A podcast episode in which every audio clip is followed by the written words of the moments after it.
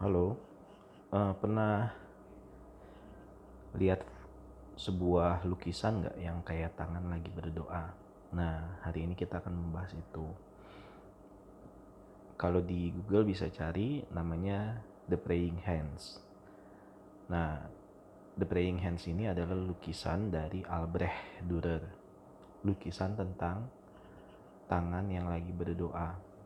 Nah, cerita di balik lukisan ini adalah ada keluarga miskin di Jerman yang punya e, belasan anak. Nah, dua di antaranya janjian untuk kuliah gantian. Karena kan gak punya uang, jadi siapa duluan yang kuliah, yang satu bekerja untuk mencari uang buat bayarin kuliahnya. Setelah e, cari siapa yang duluan, akhirnya Albrecht Dürer kuliah lebih dulu kakaknya Albert kerja di tambang untuk membantu si Albrecht untuk kuliah.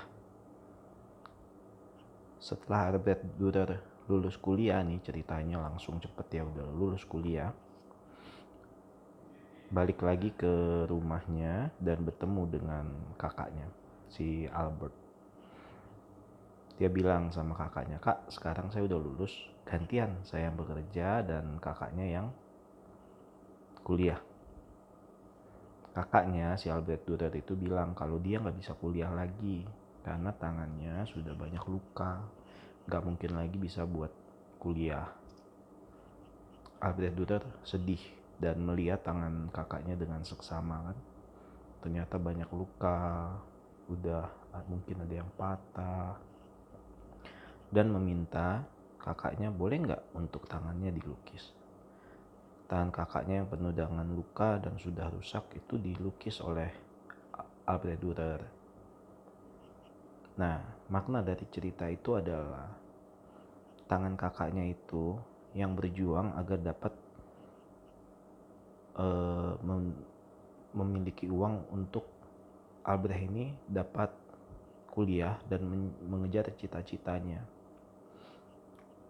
karena tangan kakaknya inilah yang bekerja dan juga pasti ada e, dibantu dengan doa kakaknya bisa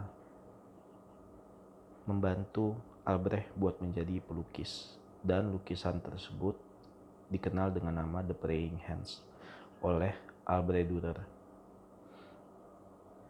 Tangan yang sangat bermakna bagi Albrecht yaitu tangan kakaknya bagi kita seorang Kristen tangan kakaknya Albert Albert Dürer itu adalah tangan Tuhan Yesus yang mati di kayu salib. Karena Tuhan Yesus telah mati di kayu salib kita dapat seperti sekarang ini dapat memiliki kedekatan lagi dengan Allah Bapa Jangan sampai apa yang sudah diperjuangkan oleh Tuhan Yesus di kayu salib kita lupakan begitu saja. Terima kasih, teman-teman.